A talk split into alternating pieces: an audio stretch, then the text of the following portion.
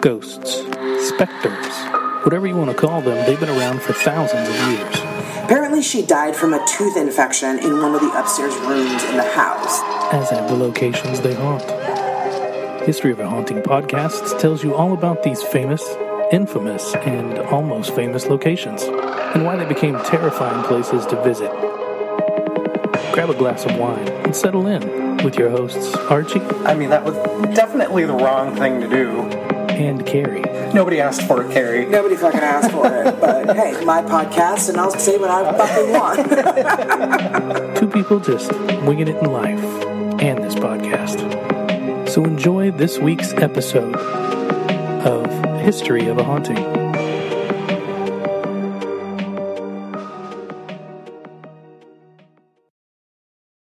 Hi, welcome to History of a Haunting. I'm your new co-host Laura. Hi, yay. Welcome, Laura. And I am one of your old co hosts, Carrie. And I too am one of the old co-hosts, Archie. this week's episode is the Laura Show. Um, we are As it able should to- be. as it always should be. Uh, we are able to officially announce that Laura is no longer a recurring guest host, and she is going to be one of our permanent co-hosts. So now you got three of us, and um, it was just really a matter of you know hammering out the negotiation and details of her contract and her demands. Um, sorry you didn't get the golden microphone you wanted. It's okay as long as I only get green M and M's. That's fine. And that's how we're paying her. Right? Exactly. And it's about right. Which is more than Archie gets paid. Fair enough. well, I mean, if she's getting green M&Ms, she's getting paid more than that. it's all about the groupies. Podcast groupies are a thing. That's all I'm here for. That's all she's here for. Um, so, so yes, welcome Laura, official new co-host. Lots of different updates and things like that that we're going to be making to the website and to the logo and all of that fun stuff. But that'll come in due course. Uh, listen to how professional I sound. Um, basically, when Coy and I get fucking around to it. So coming early 2020 or 2022. right? Be on the lookout for that. Um, so I only have one EVP today, and it really isn't like an update or an announcement. It's just a fun article that I found this morning that I thought um, was amusing to me. And um, since we are constantly saying that words are hard here at History of a Haunting, I thought I would tell you about uh, the. And I don't know if you guys are aware of it, but maybe you are. Um, hold on, an ad just popped up, and now I can't see my article. Um, did you know that there is a university that every year does a list of banished words and phrases that were overused in the previous year? Did you guys I know that think- that was a thing? I think I should know that that's a thing. but do you know that? You're like, I do now. It's fine. I do know. Yes. We're good. okay. Um, seriously, go away. What is with you? Okay. Um, so it's an article that I found on CNN this morning uh, about these words and phrases that have top 10 words and phrases that are overused to the point of becoming insincere, useless, or cliche. And for 2020, it's pretty much all about COVID 19. Oh boy. So I thought I'd read you the words that they have decided need to be banished um, and see if you guys agree. I can't guarantee I'll say them all correctly or pronounce them in the right way, but that's what we have Erin for. So apparently, people can submit words that they hate to be banished for the upcoming year. And over 1,450 phrases were nominated from around the world for consideration. um, Seven of the 10 phrases that this university selected for so called banishment this year are about the coronavirus. They include COVID 19, social distancing, we're all in this together, Oh boy. unprecedented, pivot, uh, which I don't actually recall hearing pivot overused, except when Jennifer and I are talking about that Friends episode. But I mean, the whole world wouldn't know that. Um, also, any variation of in an abundance of caution and in these uncertain times. So, do you guys agree with that, with those so far? Oh yeah. Yes. Yeah, a thousand percent for sure. Um, they said that um, they have compiled their annual list of List of words banished from the Queen's English for misuse, overuse, and general uselessness since New Year's Day 1976. I had no idea this list was a thing for so long. Oh my God. Right? That's hysterical. I know, I think it's wonderful. The list seeks to uphold, protect, and support excellence in language. So, of course, I'm the one talking about it because I also follow that to the letter. Um, And Carrie, talk good. Carrie talk good. Boat, ship, what? I don't know. That thing. um, uh, by encouraging the avoidance of words and terms that have been overused to the point of being ineffective, baffling, or irritating, which baffling is a word I love, and I think we should use it more often here in the podcast. Um, the some of the other ones that didn't, uh, or I'll talk it to some. I'll say some of the ones that didn't make the cut, but might next year. But people named Karen may be glad to hear that the term Karen also made the list. So apparently, the university stated that what began as an anti racist critique of the behavior of white women in response to Black and Brown people has become a misogynist umbrella term for critiquing the perceived over emotional behavior of women. So now it's just become overused. So anytime a woman gets angry or mad, like in public or whatever, she's a Karen. Yeah. This I kind of have to agree with. Like any little, even if it's like valid or whatever, generally what I've been hearing is like women that are are blowing shit out of proportion. But um yeah, I mean I, I kind of I kind of see Yeah. that one. Um it also called for the ending of the use sus, the shortened form of suspicious that is actually ubiquitous in the hit video game Among Us. Now, I've never heard of this video game. Have you? I Oh my god, Zane plays it all the time, and if I have to hear "Mom, you're sus" one more time, I'm gonna run straight into a wall. Everything is sus. What is this Sus. video game? Like, what is the the The Pro- premise is so you play with other players online, and one person is an imposter who goes around like kind of killing the other characters, and oh, then they get together and vote and try to figure out who it is. And if somebody's suspicious, it's sus. Right. Okay, so Laura And- does agree with this. Every kid I know plays this game. They're Yeah. obsessed with it. Yeah. Yeah, I haven't heard Coy mention it, but I'm going to ask him when we're done here. Oh, Um, but anyway, No. yeah, nominators of the term felt it was too lazy to not spell out entirely. It should be limited to online play only. and Laura agrees. Laura agrees. Yes. 100%. so other other words that were under consideration for banishment was or phrases was flatten the curve uh, new normal um, and also which i um, was a little offended by because i say it all the time it, i know right that's another one that rounded out the list um, nominators felt the phrase was nonsensical in asking a question one already knows the answer to and comes off as insecure and the article ends with honestly, we're not sure about that last one. Seems kind of sus. but I was so amused by it. I had no idea this thing existed, and I, I'm glad that it does because there's there's a lot of those words that I'm like flatten the curve and you know the new normal and yeah. How do we how do we suggest terms? Right. well, it's done for this year, but for next year, you can. Um, I will send you the CNN article, and it's a some university in okay. somewhere America, Thank you. uh, so that you can submit your words. Just keep a note. Um, and that's all I've got. Uh, Arch, why don't you? I know you wanted to talk a little bit about Patreon. Oh God. so we've started up um, producing content for our Patreon subscribers again. I know that we had talked previously about putting Erin up there, doing her her fun little thing, correcting us. Yes, that's actually. I think we haven't really. I think that's going to be for the regular episodes, not necessarily just Patreon.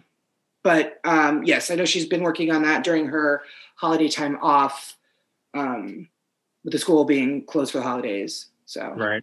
Yeah. Well, and Otherwise, um, we've started up doing our conspiracy theories. yes, Which we recorded the first one today, which I thought was incredible. yeah, I Good. really enjoyed that. That was a lot of fun.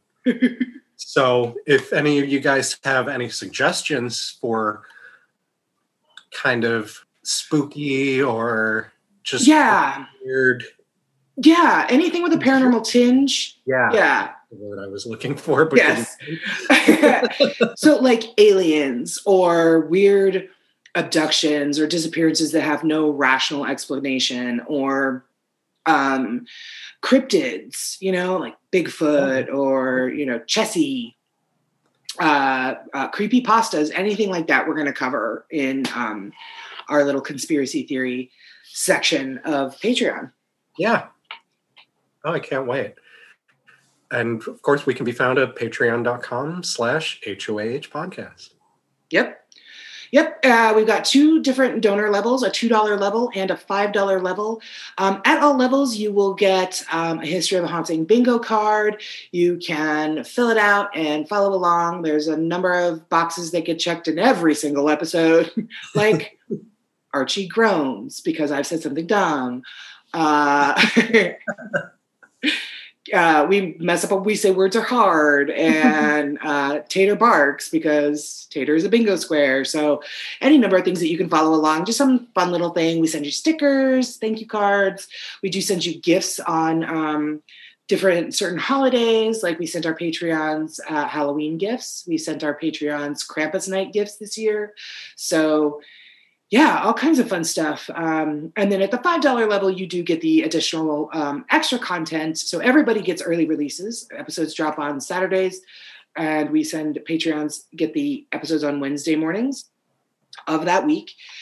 And then uh, what else, Arch? We, oh God.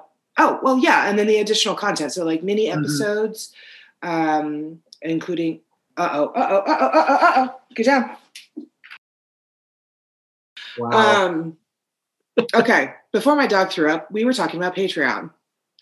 So yes, everybody at the two and five dollar levels does get early episodes released every Wednesday. Everybody at the five dollar level does get the bonus content of the mini episodes that we do that we're going to start back up with, and then our new conspiracy theories that we're going to be talking about. So really, like Archie mentioned, anything that's a cryptid or aliens or a creepy pasta or anything just really spooky, we're going to give to all of the patrons at the $5 and up level. And um, yeah, then, you know, gifts throughout the year because we love you. And thank you so, so much. So patreon.com at HOH podcast. All right. Okay, Arch, take it away. Uh, tell Laura and the people where we're taking them today. And I think Laura's going to really enjoy this because you and I were just talking about the city yesterday. Okay, so boys and girls, we are going to learn about the old Charleston jail in Charleston, South Carolina, United States of America. Yay, I'm excited. All of my information was found on atlasobscura.com and SC, South Carolina, pictureproject.org. I thought it was Santa Claus. Oh, of course you did. The original structure was built in 1802 and served as the city jail from 1803 to 1939. Wow. The yeah, the front interior of the jail still retains the original structure that was built in 1802, but the rest of the jail, as it is today, was built in 1855 when it was remodeled after and was rebuilt. Wow. Just start that over because I'm not going to be able to edit that that out. The original. Rewind.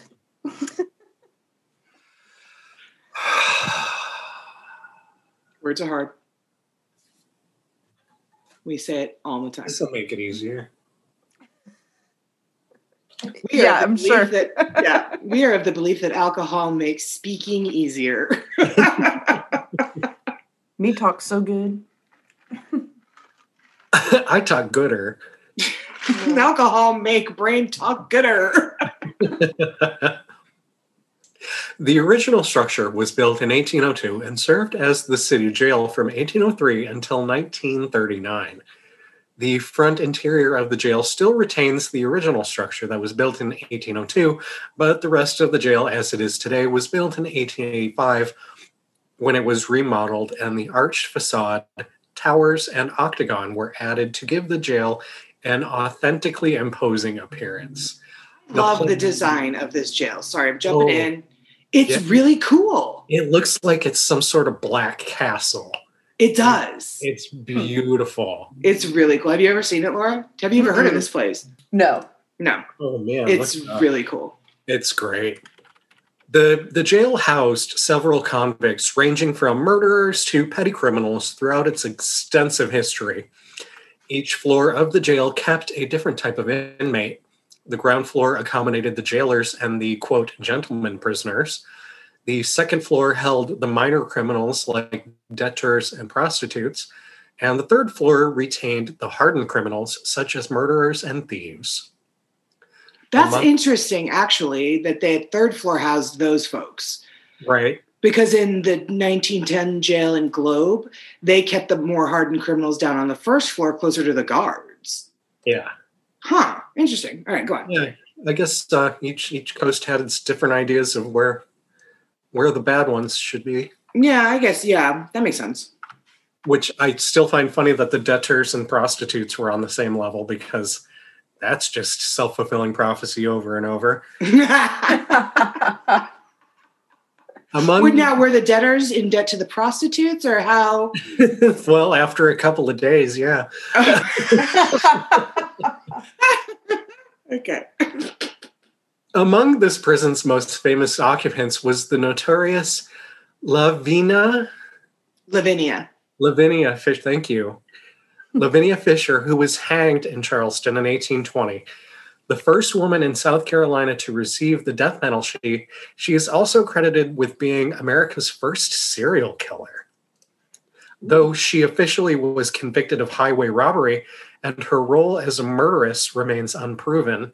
According to legend, her last words were, quote, if anyone has a message for the devil, tell me and I'll deliver it myself. That's hardcore. And, Um, and, and in the 1800s too, like that's Yeah. that's behavior of a woman that is just so shocking and stunning that yeah. Yeah. I have read about her. Have you I you? remember those uh, last words. Yeah, I Yeah. know at one point. Yeah, she's a very intense. Intense individual. Mhm. Uh, marauding pirates, import, and federal prisoners of the Civil War were also housed here during the jail's sordid history. There were hundreds of Union soldiers who passed through the jail, so many so that the jail itself could not contain them, and most of the Union prisoners of war were forced to stay out in the jail yard in dilapidated tents. Ugh. Denmark Vesey was famously held in the jail's ominous looking tower as he awaited being put to death put to death after his slave rebellion plot was discovered. Four of his white supporters were also jailed here, though they were not hanged, because of course. While there is documented proof that a few of the more hardened offenders were hanged in the jail yard, many of the prisoners in the Charleston City Jail were petty criminals at best. Most prisoners died from natural causes or diseases at the jail and not from brutal torture or being hanged for their criminal offenses. In 1886, a great earthquake rattled Charleston, and although the jail survived, parts of the structure were severely damaged. A ventilation tower and the fourth floor of the jail were torn down, never to be replaced. The 20 foot wall that encircled the jail suffered so much damage that it was reduced down to 15 feet. Oh, wow. A workhouse that had been built beside the jail did not survive the earthquake at all and had to be demolished. In 1911, a man by the name of Daniel Duncan, who was convicted of murder, was officially the last person hanged at the jail. The gallows were dismantled and removed, never to be used again. By the 1930s, the jail was in its decline, and the city of Charleston, along with the Housing Authority, wanted to build a new low income apartment building across the street from the jail. A playground was to be built inside the jail yard, so 11 more feet of the original wall were removed to allow more sunlight into the jail yard. So basically, after the jail was closed down, it was repurposed to serve the neighborhood. Oh, okay. The bricks that were removed from the wall were used to build those apartment buildings across the street from the jail.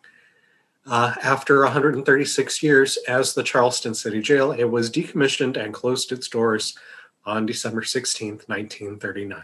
Okay. The jail sat abandoned and was only used for storage for the next 40 years before becoming a museum in the late 1970s.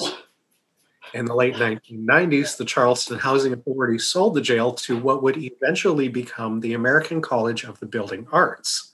Yes, this is a cool story. This is very cool. The I knew you were going to love it. The school was not granted a license till 2004, and the college now uses the jail as a learning tool while also renovating and restoring the historical structure. The school offers a Bachelor of Applied Sciences in the Building Arts and six craft specializations, and students frequently host galas and tours tours to benefit the school's program. Uh, in the fall of 2019, plans were underway to completely renovate the structure as a mixed use property.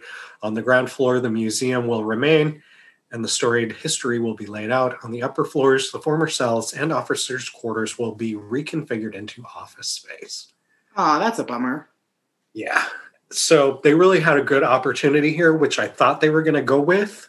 Right, That's what it sounded like when you were going on, and I was like, great. Oh, wait. what? yeah. I mean, they're actively showing students within the building they're occupying how to renovate and restore historical structures. And then, nah, we're just going to turn it into offices. Right. But uh, that's that's what I've got. Great job. I tried to keep it short because there was a lot more to it. There was so much. I was like, so many articles of the hauntings and everything too, that I was like, okay, this is a tiny gold mine in Charleston. I mean, they have, there's so much haunted in, in Charleston. And, and Laura and I were talking about that yesterday. Yeah, this place was, it's, it's not, you know, it's not as well known, I think, as the Kehoe House, which we have covered on the show. Mhm. Um, but you almost, you can't throw a rock in, in Charleston in without Charl- a place. hmm Yeah. yeah, for sure. So, okay, great. Laura, what'd you think of the history? It's pretty interesting. Um, I think it's super weird what they're doing with it now, but um, it does. It is cool at least that it's mostly intact so far. So That They're keeping it going. Yeah. Yeah, I think so too. I feel like it, it- it's such a historic location that you, you would almost want to preserve it um, Mhm. as is. As, yeah, Yeah. yeah, one, one would hope. Well, and there's going to be so much interest too. I mean, um, with the first known female serial killer, you know, having been hanged there and incarcerated there, and that whole story is super interesting. So, um, you would think that a lot of people would be interested to go kind of see that where she was held, and they could definitely promote that story. Oh, for sure. I think it will. Pro- it probably comes down to how much you know. Can they make more money doing it the way they're doing it, or Right. Mm-hmm. keeping it as a historical? Yeah. Yeah. Historical sites don't really generate a ton of revenue. Meanwhile, office space. Right. and that's very true especially like like now like there's a lot of like locations that we have covered that you know tourism is it's a big it's a big um, moneymaker for a lot of cities and towns but right now it, it ain't doing a whole lot so. Exactly. so um all right yes that arch i love it. Uh, you're you never ever fail to make it hard to follow. Um so after that wonderful history we will be right back after this promo from one of our buddy podcasts and then we'll get into the ghosts Morbidology is a weekly true crime podcast hosted by me, Emily G. Thompson, author of Unsolved Child Murders, Cults Uncovered, and co author of Unsolved Murders True Crime Cases Uncovered. 911 emergency. My son shot my husband. I need an ambulance. He's bleeding. Using investigative research combined with primary audio, including 911 calls, interviews, and trial testimony, Morbidology takes a look at some of the world's most heinous murders. Do you know why you're here? for a uh, home invasion gone terribly wrong. Listen to Morbidology now on Apple, Spreaker, Stitcher, Podbean, or wherever else you get podcasts.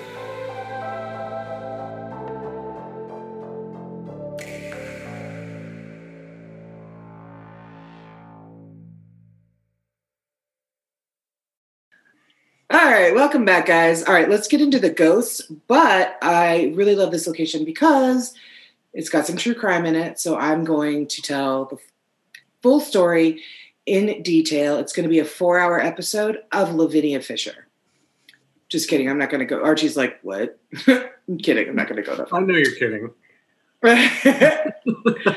so my sources are ghostcitytours.com, charlestonterrors.com, scetv.org, counton2.com, charlestoncitypaper.com, thegenxtravels.com, tripadvisor.com, and uh, hold on, I forgot the name of it. I didn't write it on my notes, but I have to say it. abcnews4.com. Wow. I got a lot. I got a lot. Um, I also have, it's another episode where I have a photo to send you guys when we get to that part of my um, history. And I want you guys to take a look at it and tell me what you think.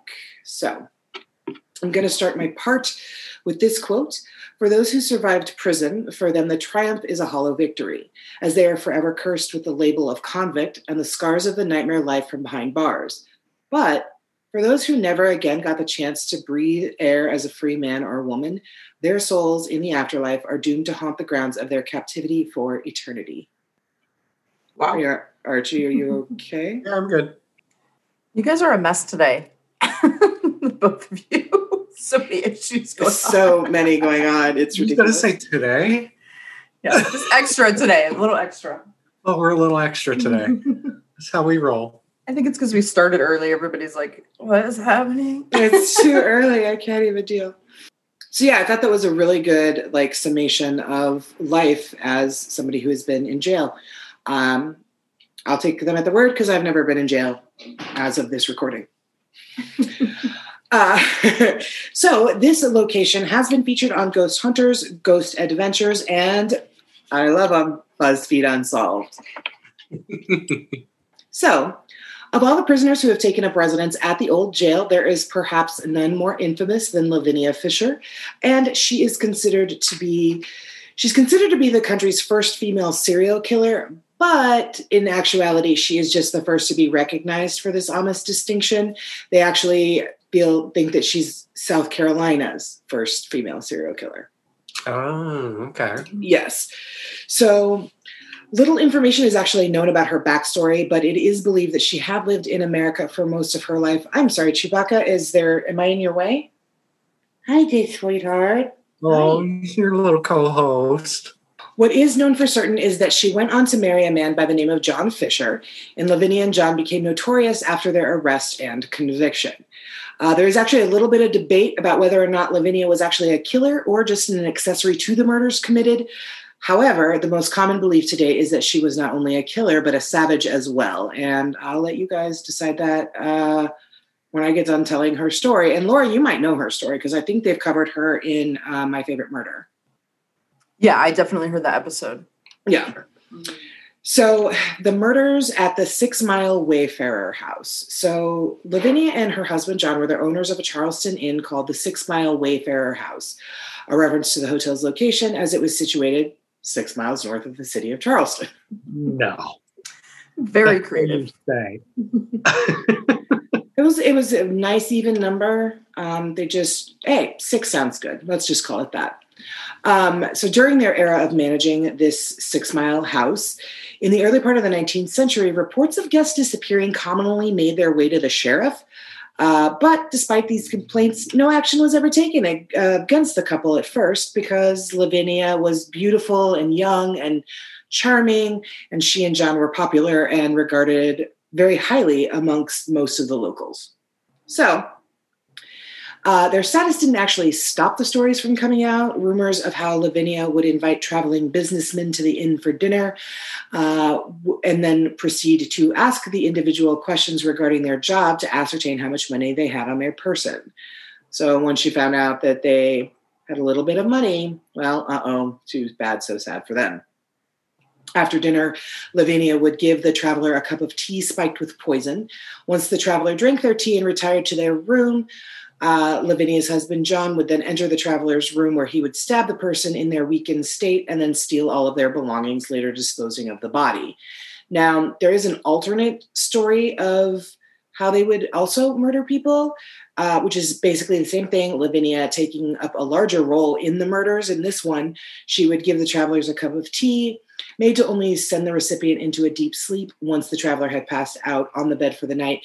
She would then pull a special lever that would cause the bed to collapse, dropping the traveler into a pit filled with spikes. Sounds very. Is it? Who is the Chicago murder house at Holmes? Oh, H.H. Holmes. H.H. Holmes, yeah. Yeah, yeah, for sure. Um, so, sensationalized rumors of the time have made it virtually impossible to actually know what is fact and what is fiction when it comes to the Fishers. However, there are some eyewitness accounts. So, during the height of their criminal activity, vigilantes arrived from Charleston to clean up the Fishers neighborhood of crime. Um, they apparently also had sort of like a little gang of people like with them that were part in cahoots with them in this so they were considered like a gang. Um, the fishers themselves were able to keep a low profile uh, while the vigilante group was around um, after some time the group believed they had sufficiently dealt with their gang and they returned back to charleston. Uh, but one of the members of the vigilante group was left behind to watch over the neighborhood and this man's name was david ross. Uh, the following morning Ross is taken captive and brought before the Fishers gang.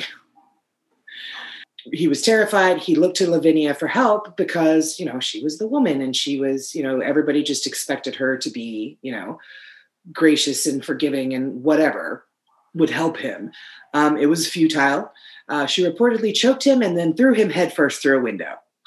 Oh, Quite the lady. Somehow, this guy was able to escape the gang and fled back to Charleston, where he contacted the authorities. Another eyewitness uh, was a man by the name of John Peoples, and he had stumbled upon the Fishers Inn and asked Lavinia for a room. She informed him that she did not believe they had any vacancies, but did invite him in and offered him her signature cup of tea. Um, he accepted, however, not being a fan of tea, he actually dumped his cup out when she wasn't looking. So, believing he had drunk the tea, she began to ask him questions about his dealings, sticking to her usual routine. And after she found out that he was a man of wealth, all of a sudden there was a free room after all. So he became very alarmed during his conversation with her and accepted the room anyway. Apparently, he was highly sus about this woman. Oh no! Please don't let it get in. here. what you doing, Laura? I, am gonna have to resign my new position as co-host if I have to listen to the word sus. he decided to rest in the room's chair instead of the bed itself. Shortly after he drifted off to sleep, apparently, he woke to the sound of the bed collapsing. Taking notice of the Fishers in action, he immediately jumped out of the room's window and made his way to Charleston, where he informed the authorities. With the accounts of this gentleman and the other one, police were finally able to imprison the Fishers and their gang. So that that's a lot going on for these people. Can't you just run a quiet country inn? What the fuck? Well, apparently not. Apparently not. Guess you Um, need a gang and a pit full of spikes, and uh, it's just just keep too it much. interesting. It's Country life just too quiet. it's too quiet. far too much work. I am moving to the country, um, and I'm not going to do any of this. It's just far too much work. Plus, you guys are still going to be here, and so there goes my gang. Right. Um, the Fishers were taken to the old jail where they awaited trial. The two were sentenced to hang for their crimes. As the execution date neared, sorry to giggle before I say that sentence, but John began to search for penance with the help of the minister, Reverend, Reverend, no, Reverend Richard Furman. However, Lavinia did not seem to care about atoning for her sins. Um, apparently, desperate to save themselves from the gallows, John and Lavinia had immediately staged an appeal, and the judge actually agreed to hear it when the courts came back into session early next year. But they had to sit in the Charleston jail until their hearing. They were too impatient, so they devised a plan to escape several months um, earlier in September. They created a rope out of prison linens and attempted to climb over the walls to freedom, but their plan proved unsuccessful when their flimsy linen rope thing broke after only John had gotten free. Refusing to leave Lavinia alone in the cell, John returned to the prison. Now that's a true blue husband. Dumb ass. All right. I would have been gone. Sorry. For anybody that would want to marry Laura or Archie, they will leave you in prison.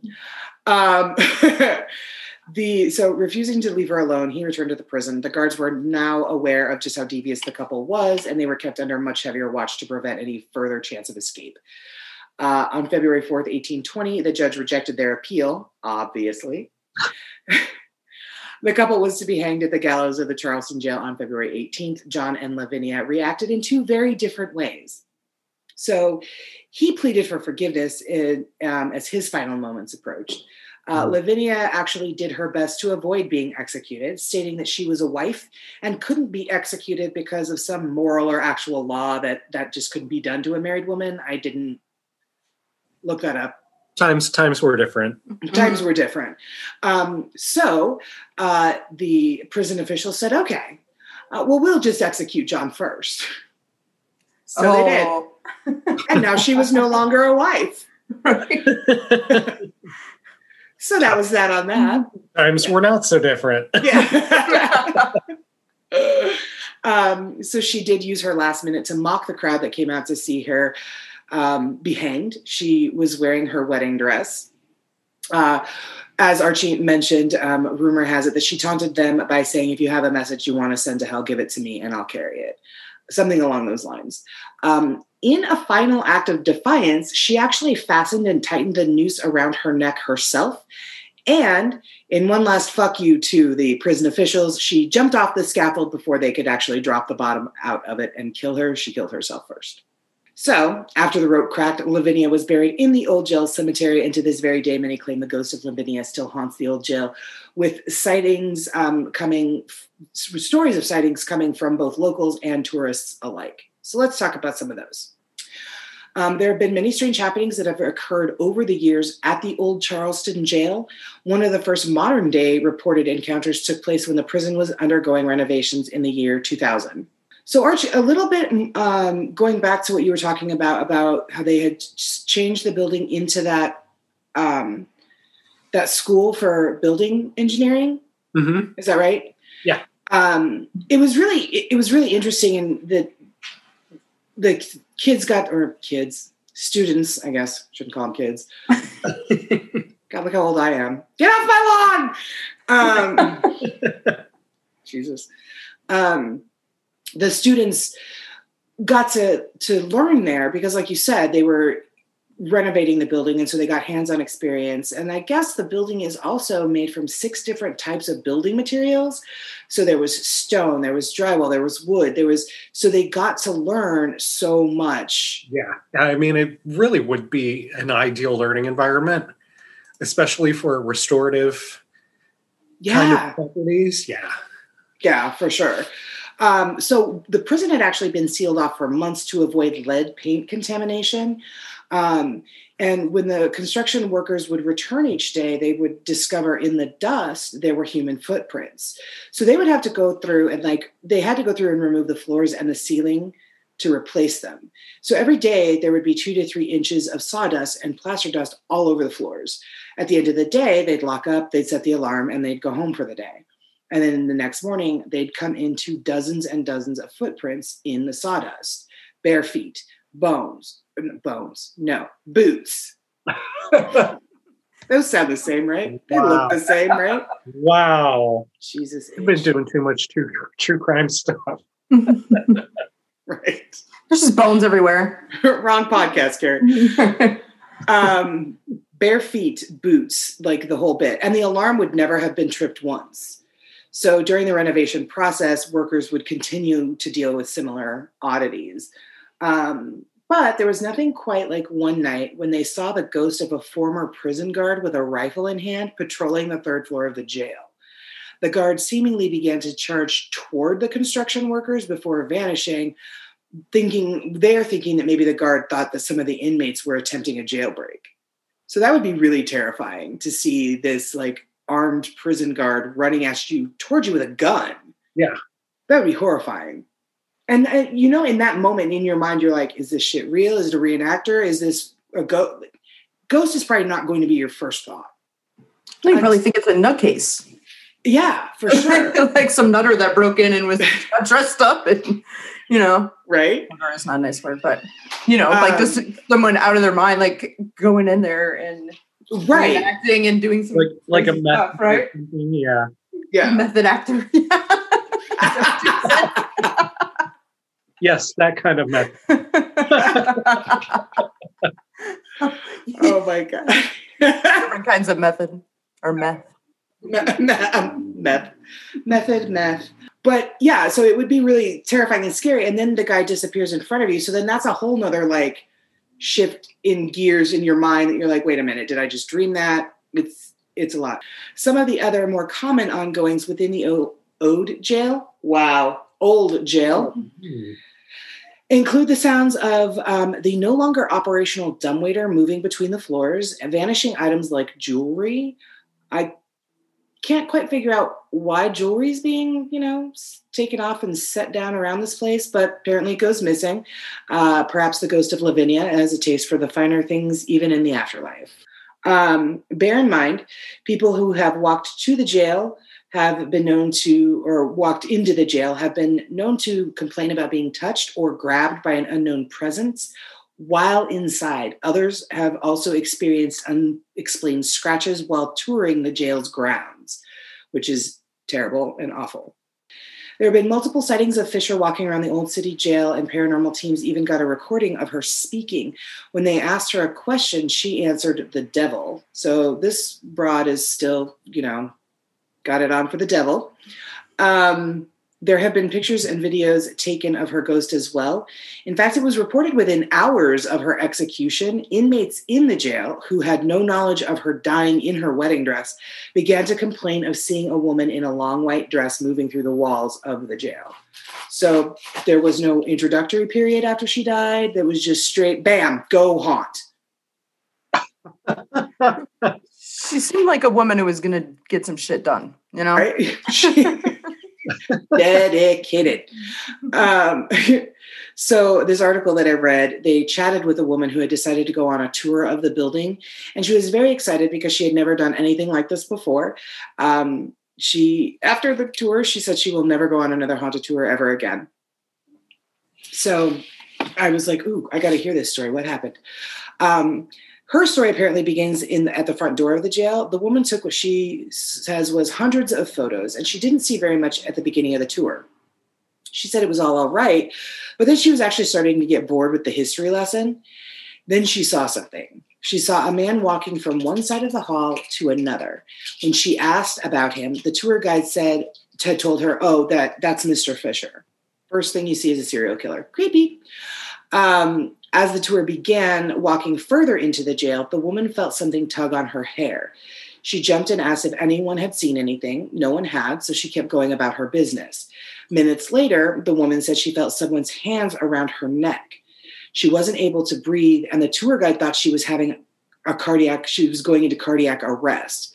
After about five minutes, the woman was back to normal um, when the tour group asked her if she was all right, she told them someone was choking her. She immediately left the jail and ended the tour for herself.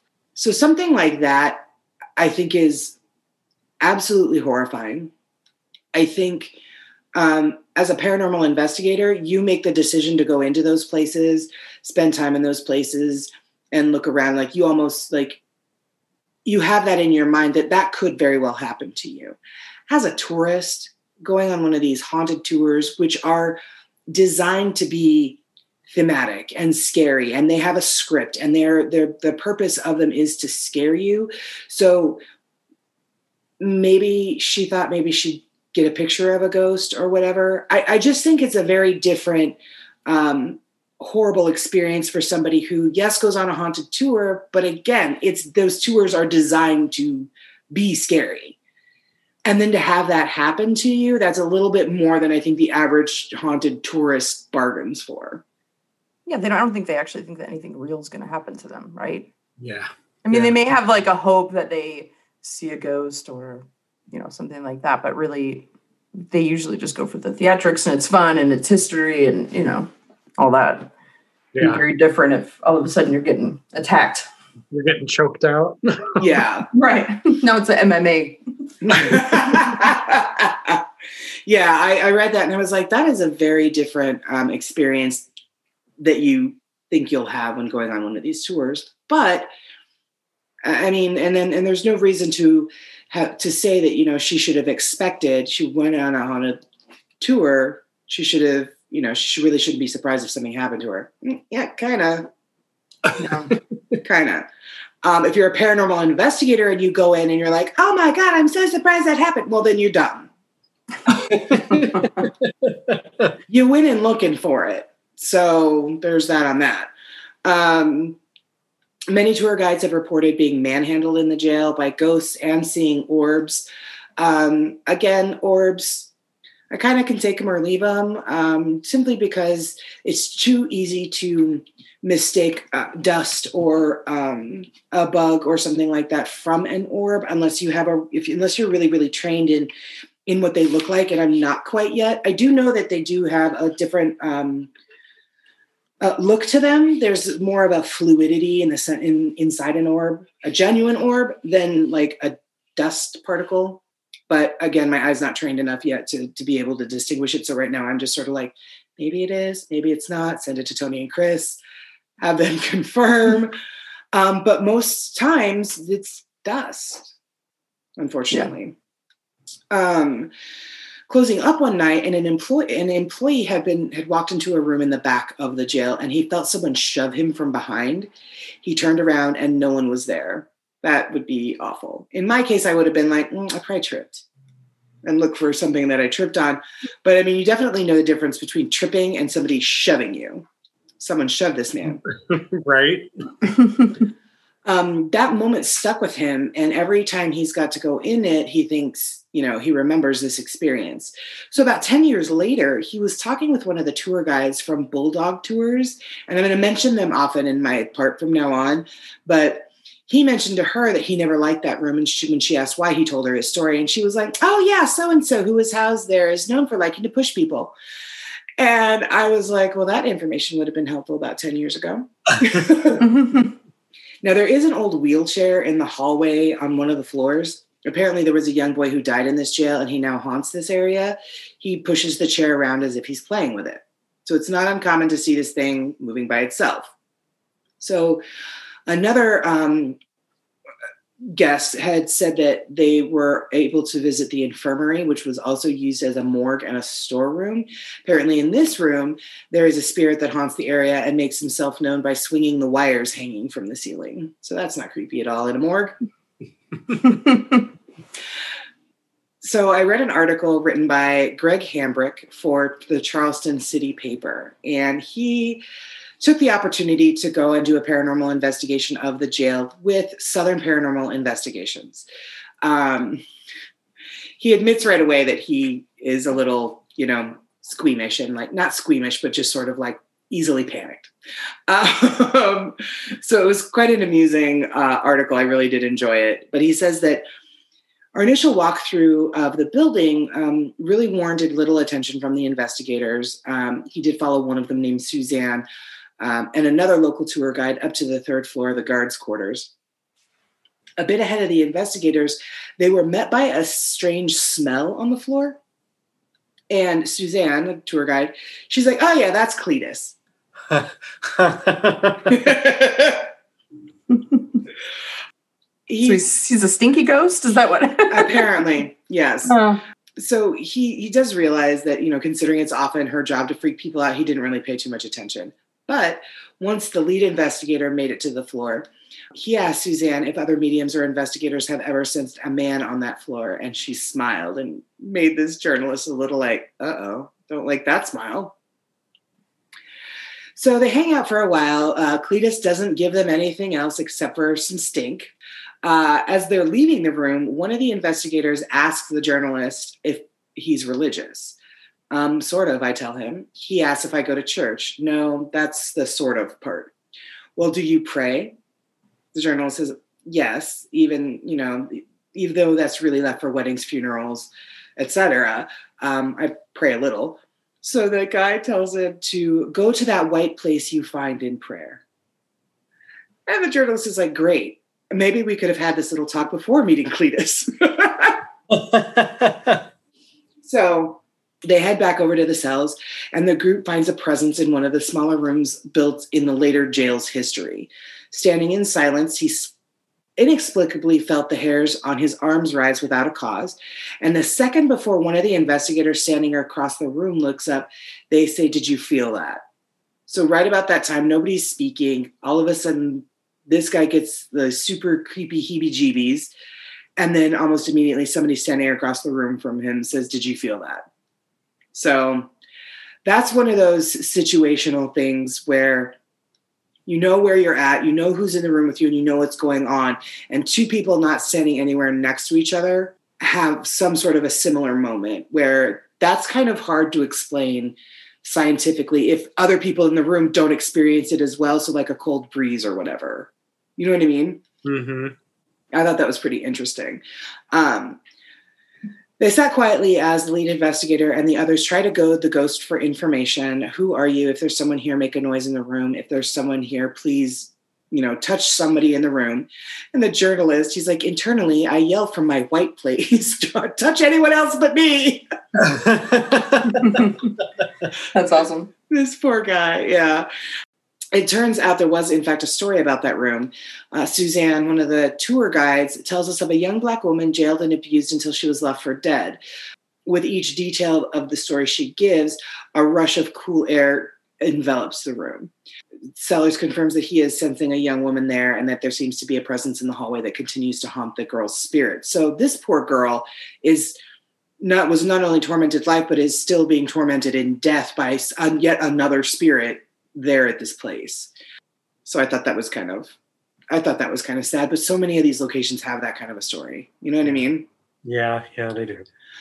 So um, another reporter for ABC4, she went again, same situation. Like she just went to like tag along with a paranormal investigative company to the old city jail. She was standing outside a room with only one thing inside of it, which was this old decrepit wheelchair. A person next to her whipped out um, his iPhone and shined a light inside the room while recording. Uh, little balls of light or dust flew by the camera whimsically, dancing around the light from the phone, she writes. The guy was truly in awe of what he was seeing. He's like, Look at that. See that? See those balls of light? Um, and she says, The truth is, I did.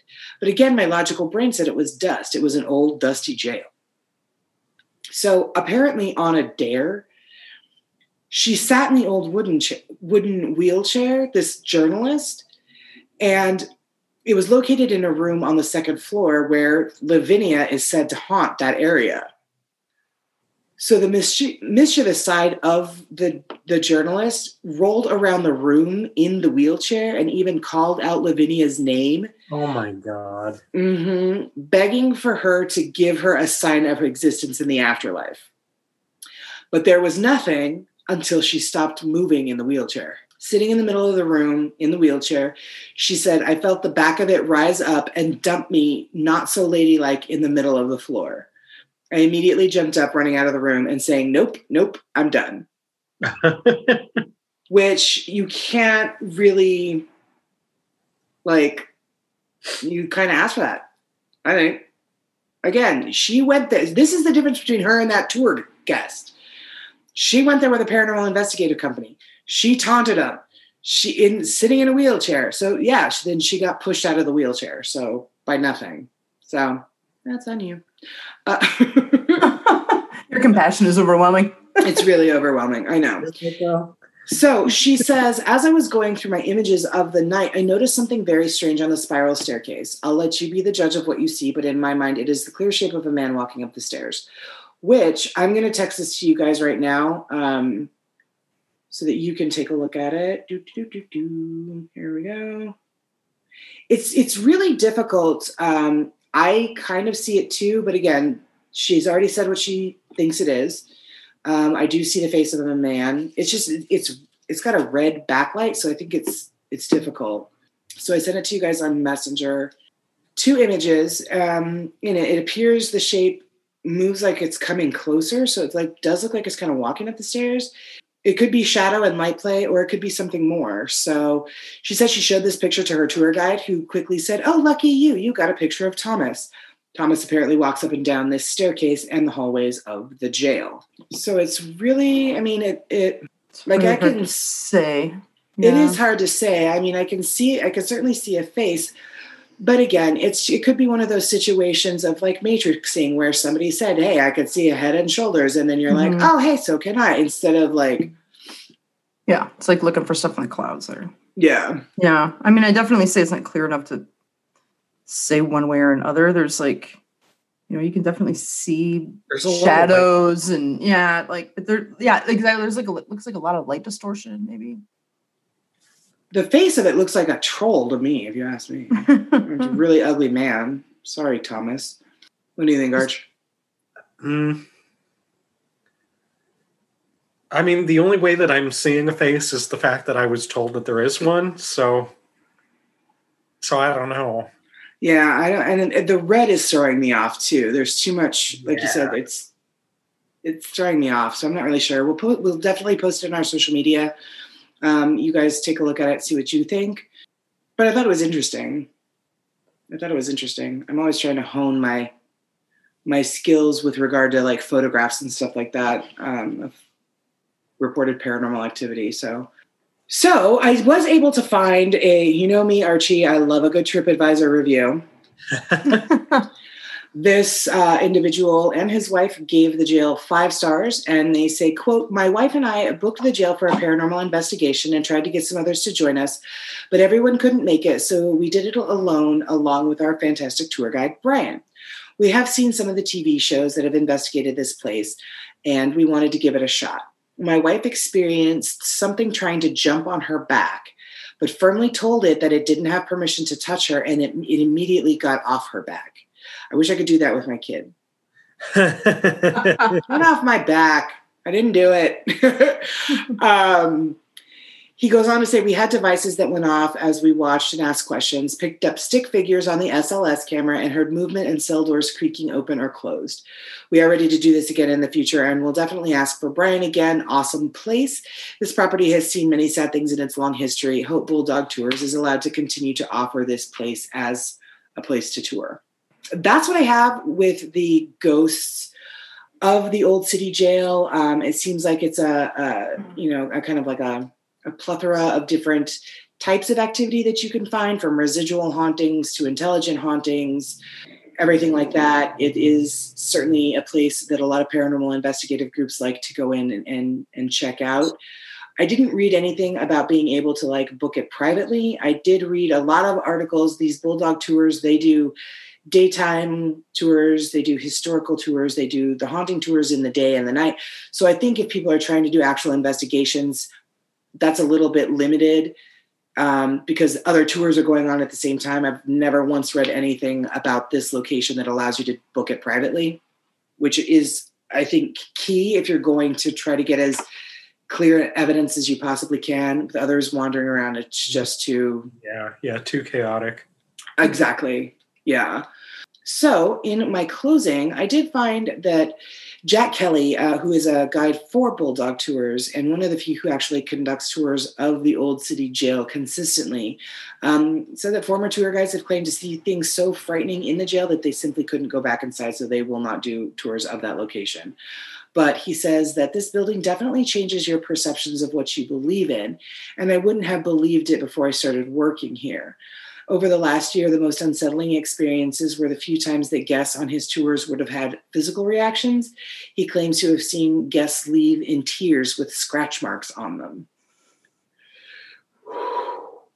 Uh, whether or not you believe in the paranormal, Kelly says that unexplainable things have happened during his time as a guide.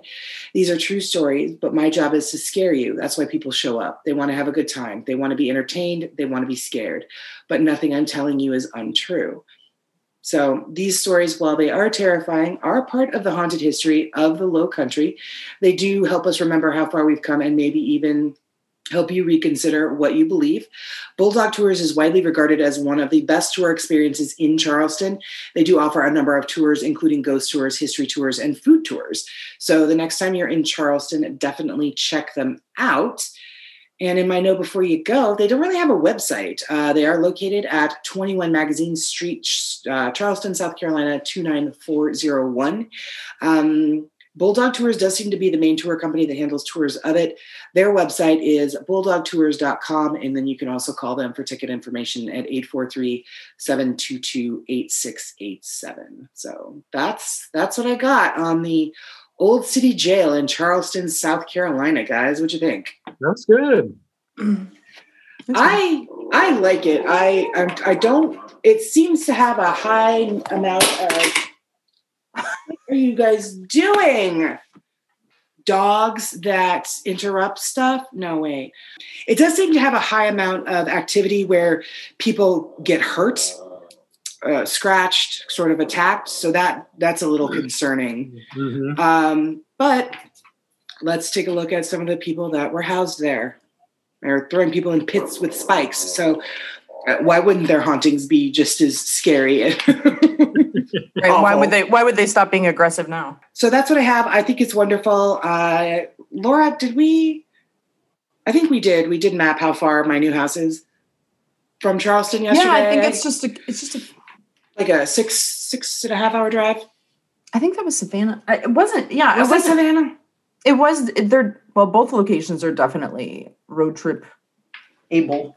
You know, Yeah. definitely in the realm of being able to do that pretty pretty easily. So Yeah. very cool. it's exciting. Um, I there's so much back east there that oh goodness, uh, we want to go and investigate and see and do and.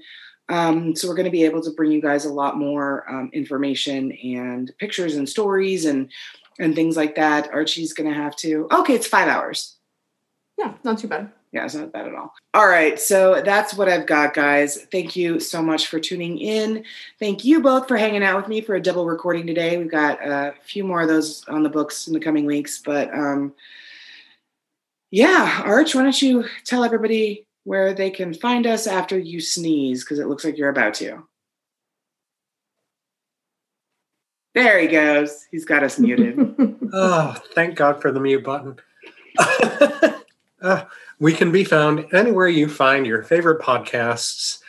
We are also uh, www.hohpodcast.com, Patreon slash HOH podcast, and all over social media at, you guessed it, hohpodcast.com.